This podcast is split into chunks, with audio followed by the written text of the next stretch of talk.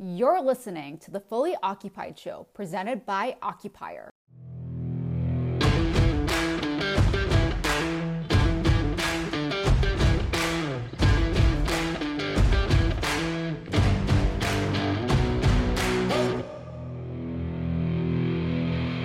Hey everyone, thanks for joining the Fully Occupied podcast. Be sure to subscribe on your favorite listening platform. Today's episode is with Amy Calandrino. Amy is the founding principal of Beyond Commercial, a certified women-owned business based out of Orlando and Maitland, Florida. Amy is a longtime commercial real estate broker, but her background actually goes uh, further back when she was in the law practice, where she started working with small businesses who had needs in the commercial real estate space, whether that was buying a building, selling a building, or looking for space. Uh, and she felt like she was in a great position to help those companies uh, with their real estate decisions, and thus uh, grew a business uh, in the Orlando area, which is one of the uh, largest boutique uh, commercial real estate firms uh, out there. Uh, and Amy talks to us about her philosophy with helping small business owners as well as large national corporations that are looking for space in her area. Uh, but she also walks through her perspective on negotiations, how time could kill all deals or be your uh, ally when negotiating deals. Uh, and Amy also walks us through how she uses social media to market her platform uh, and uh, fill the funnel with potential leads. Uh, fascinating conversation. We hope you enjoy.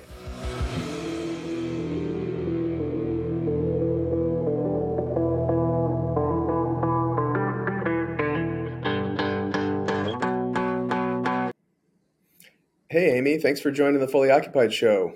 How are you? Glad, glad to be here. It's a beautiful day down here in sunny Florida. Yeah. Where in Florida are you again? Orlando area. Is that right? In Orlando area. Yeah. So um, my office has previously been in Maitland, just outside of Orlando, uh, but I have purchased a new building in uh, Orlando proper now. Awesome.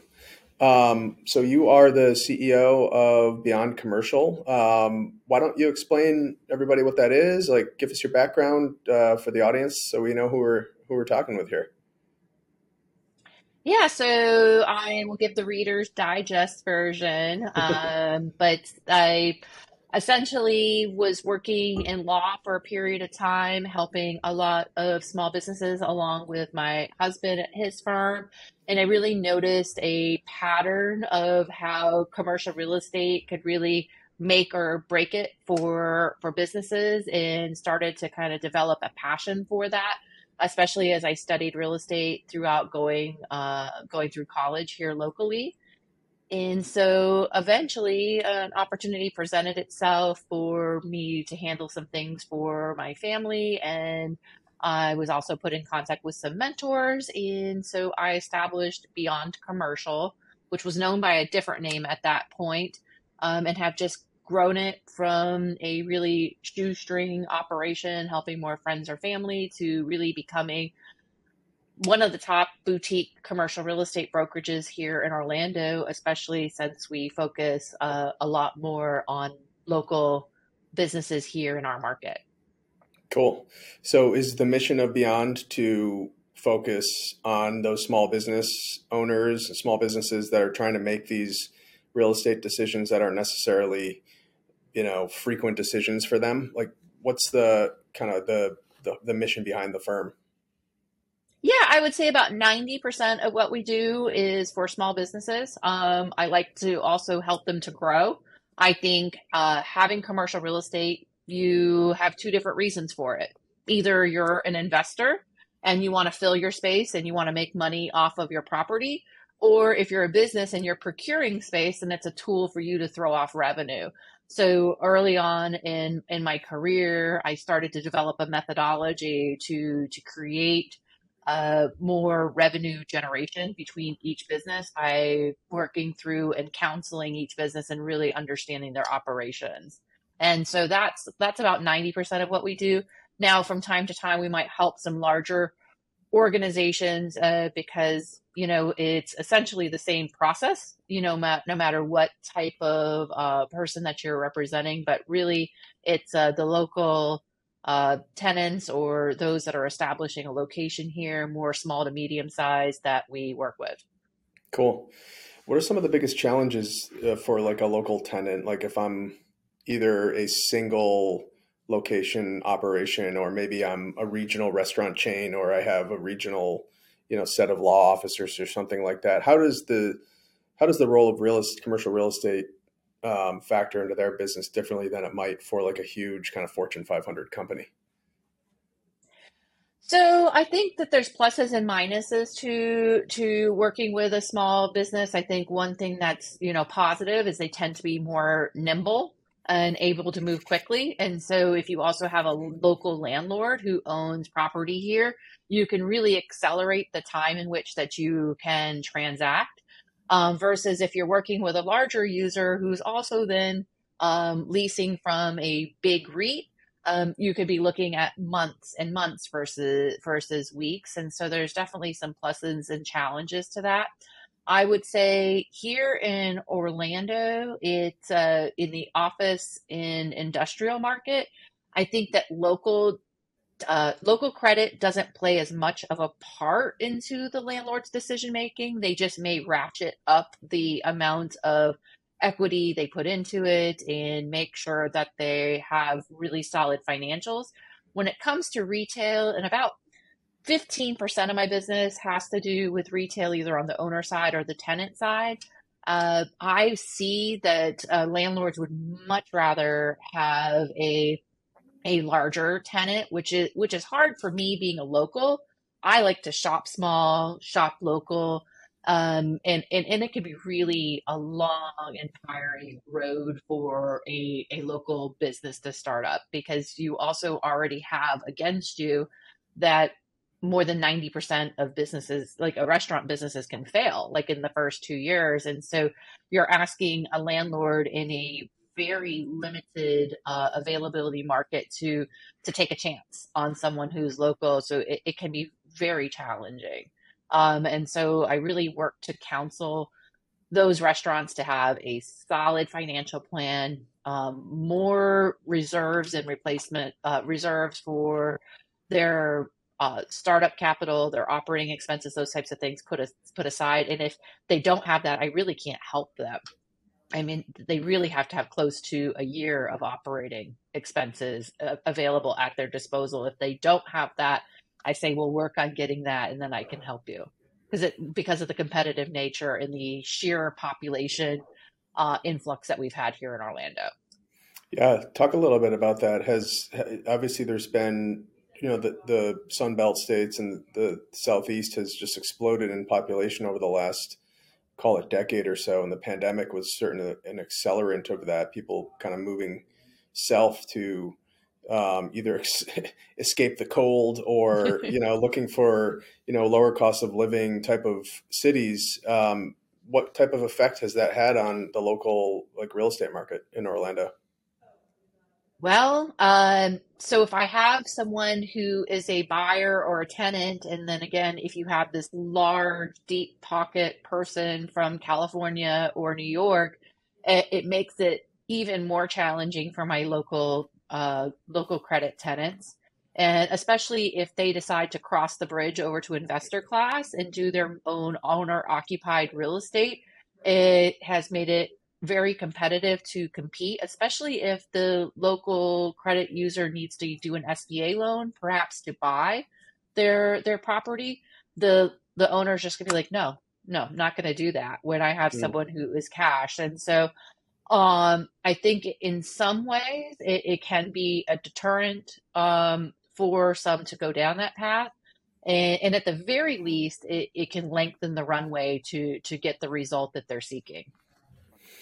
Yeah, it's interesting, because you would think that like an influx of population would kind of rising tide floats all boats, but then it, it it's that's kind of an interesting phenomenon that local businesses might be Um, now have to compete with outside, you know, forces coming in that might be uh, have deeper pockets or better well capitalized to to transact quicker and, and take down some real estate. Has there been an explosion in the retail side of the world recently in, in your market? Yeah, so I've seen a couple things going on in the, the retail market. It is one, like I, uh, we are seeing a lot of still uh, retail development, mixed use coming out of the ground. So it is helping with inventory, but we have so many new people. And so with um, retail, it's continued to keep the vacancy quite low. Um, and so what happens is you have the rooftops first and then the commercial follows. And with the commercial follows, you first have, it tends to be, this is what I was taught going through C C I M, is that you have the retail first, then you have the office second, and then you have the industrial. And, um, so, you know, the retail is catching up, but it, it's still lagging.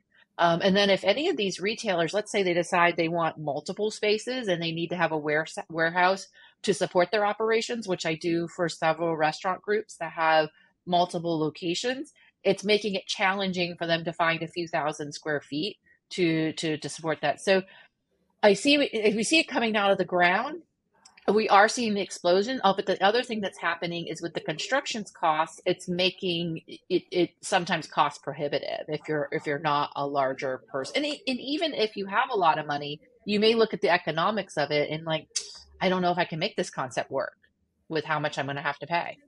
Yeah, that's interesting. The business the business concept could work, but the macro environment might make it prohibitive to invest that capital to get any sort of return out of the business. Have um, I'm curious, like, how, what role does like Disney play in the commercial real estate market in, in Orlando? Is is it in a world unto itself, or is there is there some sort of factor, um, either positive or negative, that that plays off of just that massive, obviously, influx of people constantly coming in into the state? Well, um. I think that it ends up being kind of a world onto itself, but it does impact things. Now, even though they're one of the largest uh, employers within Florida, um, the wages for their employees necessarily haven't kept pace with some of the others. And so you don't see many of those workers having like discretionary income to pay towards that. And then the affordable housing has been really challenging for those workers. So that's that's what I'm seeing come into play for those that are in food and beverage, those that are working for the theme park. We have tons and tons of hotels, so we have a lot of hospitality workers. It's been um, really challenging because they're having to live so far out of the Orlando area and come in now. That that has been fueling some development more more so further out. So because if you keep going further and further and further out in Orlando, it's fueling development out there to, to support those that are having to move out that way. So um, I guess it, it does. It just, it has affected perhaps um, because of all of their employees. Now, when they have like Nona come to fruition with those really high paying jobs, I think that's going to have a, a significant impact on development there of more higher end retail versus cool. more like standard strip center, basic use uh, development. Yeah. What is your, what is your day daily, what's your day to day look like? It sounds like um, in, in like the, I, I worked at J L L for ten years. So my day to day was very cookie cutter, right? I was an office leasing broker. Right. I had listings that I, you know, was trying to lease. I had tenants that I was representing, and they're mostly established companies.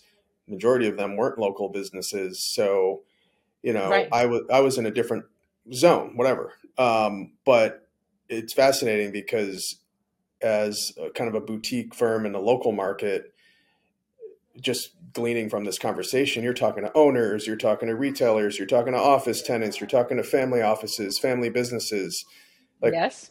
Is like, how do you keep track of all of this on a day-to-day basis? It's just like, how do you manage your pipeline? Because it sounds like there's just, there's so many things that could pull you in different directions. Some of them probably could make you money. Some of them might be favors to friends. Like, what is, what does your day-to-day look like? Yeah. So, well, and also I'm the owner of my brokerage. And you, um, and you run so a company. I have, yeah. Yes. And I have two toddlers. Uh, So what is like, I, I, you know, I have a flow, I have a lot of extenders, you know, so to say, to, to help with different aspects of, you know, fulfilling the searches, We have a systemized process for landlord representation, seller representation, tenant representation, and buyer representation. Uh, but I'm involved with basically, um, we'll do intro calls if it's a new relationship coming in. Um, we do have a tremendous Google presence. Um, and then we do a lot of marketing um, on social media and otherwise. So we have a lot of inbound business coming in, and we work to sift through those potential people that want to work with us because of our reputation here. Yep. Um, it tends to maybe one out of ten of those might be worth having a needs assessment. You know, having, I would say a lot of the Google leads would be akin to the people that called from the phone book, you know, just yeah. two decades ago. Or, or, or drive by um, and, and see so, the sign. yeah. Yes. Yeah. So not any of, not all of those are good, but if it is good, then, you know, I'll make sure to have a needs assessment call with them to go further on into the process. Now I do have a large, large, large sphere of influence and book of business. Uh, and it tends to have like a spider web effect. And so just for instance, one of my, you know, maids of, uh, one of my bridesmaids works for a company that has two hundred fifty employees in three locations, and she's like, oh my gosh, we're not getting renewed. And so of course, like I'm picking up and getting on the phone, like right away to like help with that. And then figured out, you know, what, what's our plan? What, how are we going to block and tackle this? So what does my day look like? I try to, is, you know, anything that I can delegate out, I, I have delegate delegated out, and I have different admins for different functions within my firm. I think I have five W two employees, and um, three of them, um, are licensed or will be licensed. So they're also backups for opening up doors and doing the showings. Um, I don't tend to do as many of the showings. Um, it just gets back over to me on the tenant side once we know what is the space that we're actually going to negotiate on.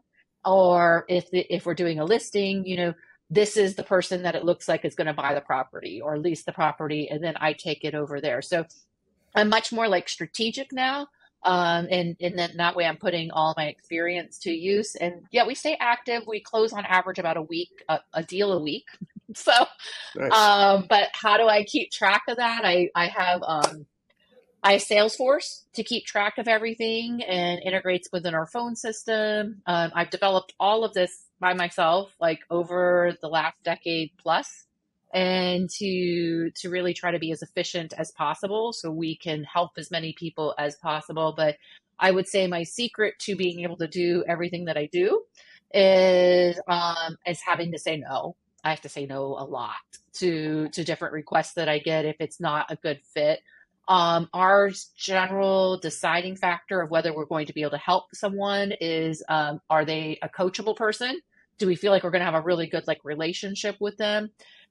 Um, it's not so much deal size, um, if they're a really, really, really good like match. So, you know, I've taken someone and grown them from five hundred square feet to going on to, to buy a million dollar plus, you know, office building. And now I'm helping her sell the office building so that she can unlock that equity and move on to something else. So, but she was an incredible coachy, coachable, positive person that I, um, I got a, the person can't be a jerk. And I got to like want to do what it is that I want to do. And so it has to check those two things. Um, and then um, I'm blessed to be at that point in my career where, where I can do that. And then I have the experience to help like vet that out and like just enjoy getting on every single call. Um, outside of work, what do I do each day um, that people will be kind of surprised to know is like um, I was raised by a dad who was in the military, and he taught me to lay out my clothes the night before. So I lay out my clothes the night before, and um, for my kids, for myself, I make sure all my bags are packed um, so I can move out pretty quickly. And um, I get a workout in after I drop off my kids. And then um, before I get my kids up, I like to do the Wordle every day and some yeah. meditation. And I fuel myself all day by having copious quantities of caffeine and lots of protein. So yeah, I probably drink yeah. way too much coffee. Yeah, you should pour yourself a cup now. Um, I'm I'm fascinated by the um, what you said really early on, which was your Google presence. Um, you, do you know Gordon Lamphere? No. Yeah, he was a previous guest on this podcast. You guys should definitely connect. But a while ago. He's he's in suburban Chicago, and he's same similar profile, like local boutique brokerage company, property management company, um, not in a big city, but used marketing via Facebook and Google to widen the aperture of, you know, his audience. Um, yeah. Can you talk a little bit about how you came to the decision that I'm going to market my services like online, and, you know, what does that look like for somebody that's just trying to get started on that? So when I first started, and I didn't really have like a portfolio, I didn't have my C C I M, I didn't have my S I O R, I just made a really big deal of every single deal that I worked on. And I figured yes. out what's the story of this deal. And then um, I would say that uh, I would follow up with someone after I did a deal. And I would, you know, basically take the story that, you know, what, what was their, what was their problem? What was the solution that I provided? What was the result obtained? And help to put together like a Google review, and I'd send it to them and ask them to post it. Um, we have over fifty uh, reviews on our Maitland location, and then our Orlando location is, is growing. And then we've just continually worked towards um, improving each version of our website to be WordPress, um, so that it, it picks up better from an S E O perspective. Um, and I think there's some different terms that we are like on the first page naturally. Um, but like another thing I did so that I would appear really high up in Google was then sell my Maitland building, do a lease back. And then I bought the building in Orlando, so I'd be in that square. So not everybody getting started out could do that, but uh yeah. I had gotten to a point in my business that I was able to to do that, so that I could be in the Google square when someone looks for Orlando commercial real estate, uh so I could attract people moving here.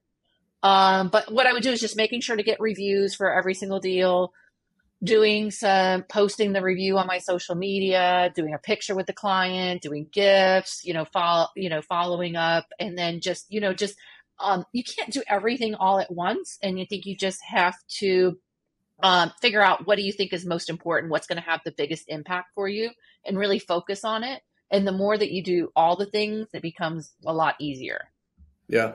And now you're getting, you know, dozens of inbounds a day, and you have to say no to some. Right? Like you said, you, you probably yes. have a one, you know, a, a ten percent hit on deals or leads that actually result in, you know, a relationship. That's, those are pretty good numbers.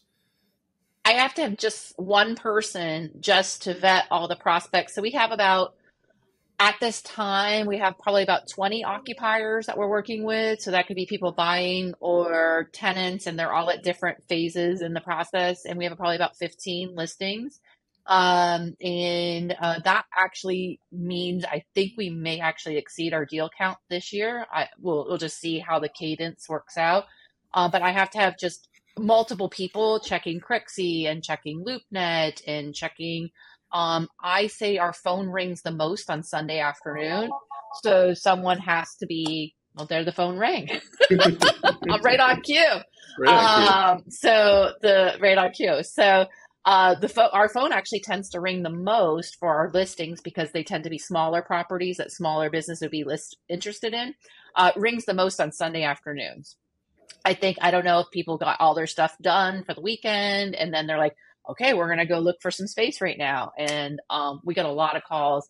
And so I have people checking um, any calls or texts that come in on those Saturday and Sunday night. Um, so we try to keep up the velocity, because like I said, if we're working with a local landlord and a local tenant, we can tend to do things in a much more swift manner. Yeah, that's awesome. Um, you have um, gained a reputation to uh, as being the master of the art of time. What is what does that mean? Yeah, so especially on new businesses, I really have to coach them on patience. I think that they don't necessarily always have everything in order.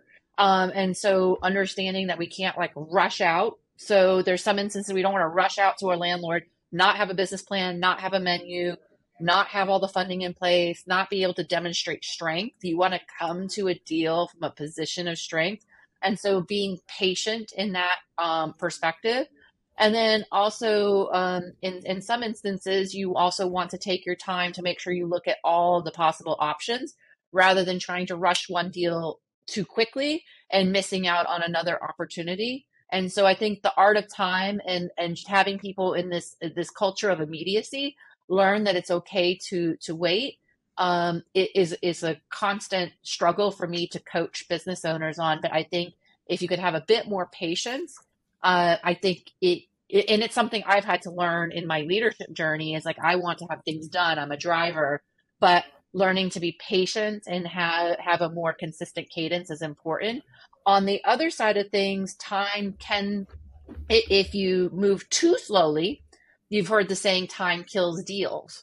Um, and so I think what comes with experience is you tend to learn how to, to leverage time in negotiations and also um, develop, you know, patience, but then also be able to, to move things at a momentum if you need to. So I, I think that's one of my, my gifts is I've been able to learn how to, to how to balance all, all of those things and counsel people accordingly. Yeah, certainly a skill that is gained over several years of doing this um, yes. and seeing seeing pretty much every every shape and size of deal. Um, well, cool, Amy. Let's do a, let's do some rapid fire questions. You're going to get a minute yes. each to answer uh, five questions here. You touched on a little bit of what I wanted to ask you in your. Um, in your, your daily routine. Um, so question number one is an offshoot of that question. Now, you drink a lot of coffee. You said you fuel yourself with a, a huge amount of protein, but what is like yeah. your number one uh, breakfast food? My number one breakfast food? I like those uh, bacon egg, like little like discs that you can get. So I could either make those myself, get them from Starbucks, or the Costco Business Center has them in bulk. So just like the egg and the bacon all together, like in the little things. Yeah, those little little cup thingies that don't have any um soufflés. I don't yeah. know what they be called, like egg yeah. soufflés. It's like it's everybody's like gonna a, know what I'm talking like an, about though. It's like an egg McMuffin without the muffin, you know? Yes. That's like yeah. that's like my favorite thing. I love bacon. It should be like its own food group. Yeah, my kids will, will like, I'll, I'll make bacon on Sundays and they'll just eat a whole pound of it themselves. Um, question number two, um, this doesn't have to be real estate related. Who's your role model? I think someone that I met a really long time ago through when I used to be in law using the Orange County Bar Association. Um, her name is Melanie Griffin, and she's an attorney and she runs uh, Spread Your Sunshine. Um, but I've always admired her, her grace and her positivity, but also her ability to hold the line. She's now become the D B P R secretary here in Florida.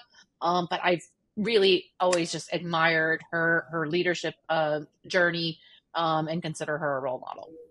Cool. Always good to have somebody like that in your, in your stable. Um, question number three. Uh, okay. So you get up. You get your kids, well, hopefully you've gotten most of the stuff ready the night before. You're getting your yes. kids out of school. You're getting your workout in. The phone starts ringing. You go on through your day. If you had a day, and maybe this is your weekends now, but you got two toddlers, so I'm sure you're pretty busy, where you had nothing to do, like how would you spend Ooh. your free time? Oh, so if I, when I get to go on vacation, uh, I, like, I would rent a cabana by a pool at a luxury resort. And I would just spend the day, you know, reading and listening to music and drinking some margaritas and maybe even, I actually knit. So nice. Those that have met me at C R E I, you know, saw me like cozied up to like a fire, like knitting by the fire. So I don't get to knit much with kids because I'm constantly trying to grab them, but just like kind of sit there and like relax because um, I call it my own persona, Vacation Amy. Uh, where I'm so intense all the time, but when I'm on vacation, I just like, I just want to like chill and be like zen and like be in a cabana or be by a fire, reading, knitting, all those things. Maybe even sneak a nap in there. I'm kind of boring. Lucky. Yeah, I know. Sounds amazing. I love naps. uh, that is a successful weekend if I can get at least one nap. Yeah, right. I know. The weekend naps are the best. Um, okay, question number four. Um, Uh, if you could describe commercial real estate in one word, what would it be? Interesting. Interesting. Uh, interesting is the word, or it, it was that a interesting is my word. Yeah, that's okay. That's my word. Uh, I, it's actually um, There's an article about me by the I four Business Journal, and it talks about my whole journey to getting into commercial real estate. If anyone gets bored and wants to look up I four Business Mag and read about it. But um, I'm very Jeffersonian. I have lots of different interests, and um, as you can see with the knitting and stuff. Um, but commercial real estate's been the first thing to really hold my attention, and I don't foresee a time that I would ever be removed from being in commercial real estate in, in some capacity, because everything's a little different, and it, it's actually interesting and holds my attention, cool. Which is hard to do. um, well, Amy, it's been great having you on the show. Final question is, um, if we were to uh, invite new guests on, are there one or two people that you would recommend us talk to? Yes. So I like to support my other women in commercial real estate. So a couple people that I'd recommend is maybe Lynn Drake up in Michigan. She has her own boutique firm. And then um, Elise Welch over at Carolina Retail Experts. Uh, that she's been crushing it. Um, she works alongside John Orr. I think she would be amazing to to talk to. I think she's just has wonderful, both of them have wonderful energy, which is so important for me with the people that I talk to. Cool. We will follow up on those leads. I, I believe we had John uh, on this show last year at some point. So we'll have a follow yeah. up with his, with his partner in crime. Yeah. Well, Amy, well, thanks so much for uh, have, uh, coming on the show. It's been a real pleasure talking to you. Yes, it's been awesome. Thanks so much. Uh, yeah, how do people find you um, if they if they want oh, to? I am very Googleable, as we've already talked about Google, but um, probably the easiest way is to do a LinkedIn message, Instagram, um, or otherwise, you know, reach out uh, beyond commercial dot com and um, you know all all the different things. But probably a LinkedIn message or Instagram might be easiest. Cool. Thanks, Amy.